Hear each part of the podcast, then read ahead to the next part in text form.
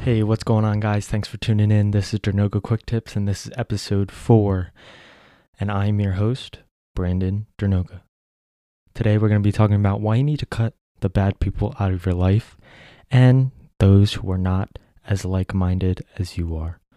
So, anyways, I'm just going to start off by using this saying that a lot of I bet a lot of people know. It's that if you hang around four idiots, you will be the fifth.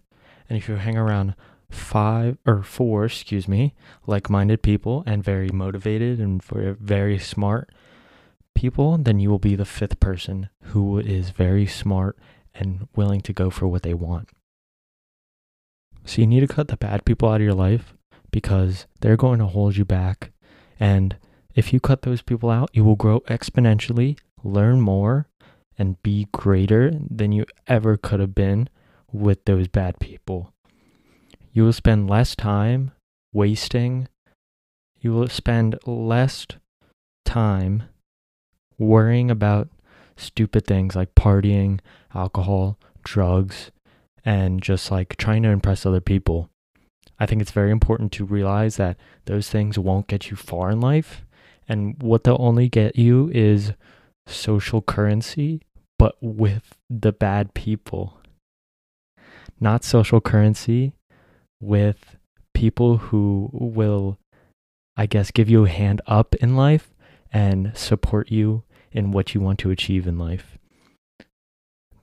Because I think that's very important. There's difference between social currency between bad people and social currency between good people.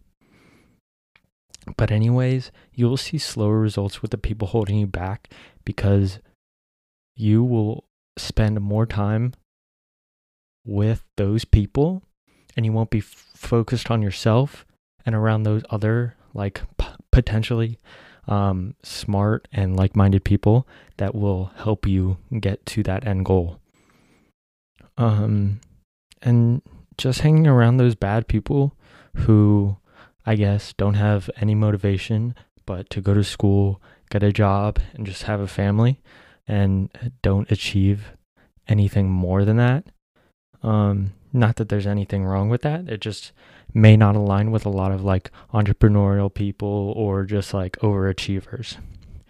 But, anyways, if you don't see any of your, I guess, friends for now or the just like the people around you that aren't striving for anything more than that or that aren't striving for like leaving a legacy or leaving, I guess, creating a reality that is, I guess, unrealistic to other people, then you won't have a good, I guess, group around you that will push you, and you won't see other people achieving great things around you.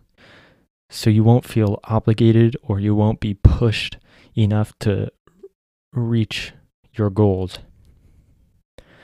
Think about like if you surround yourself with four other people who are constantly achieving great things, you will want to achieve great things as well.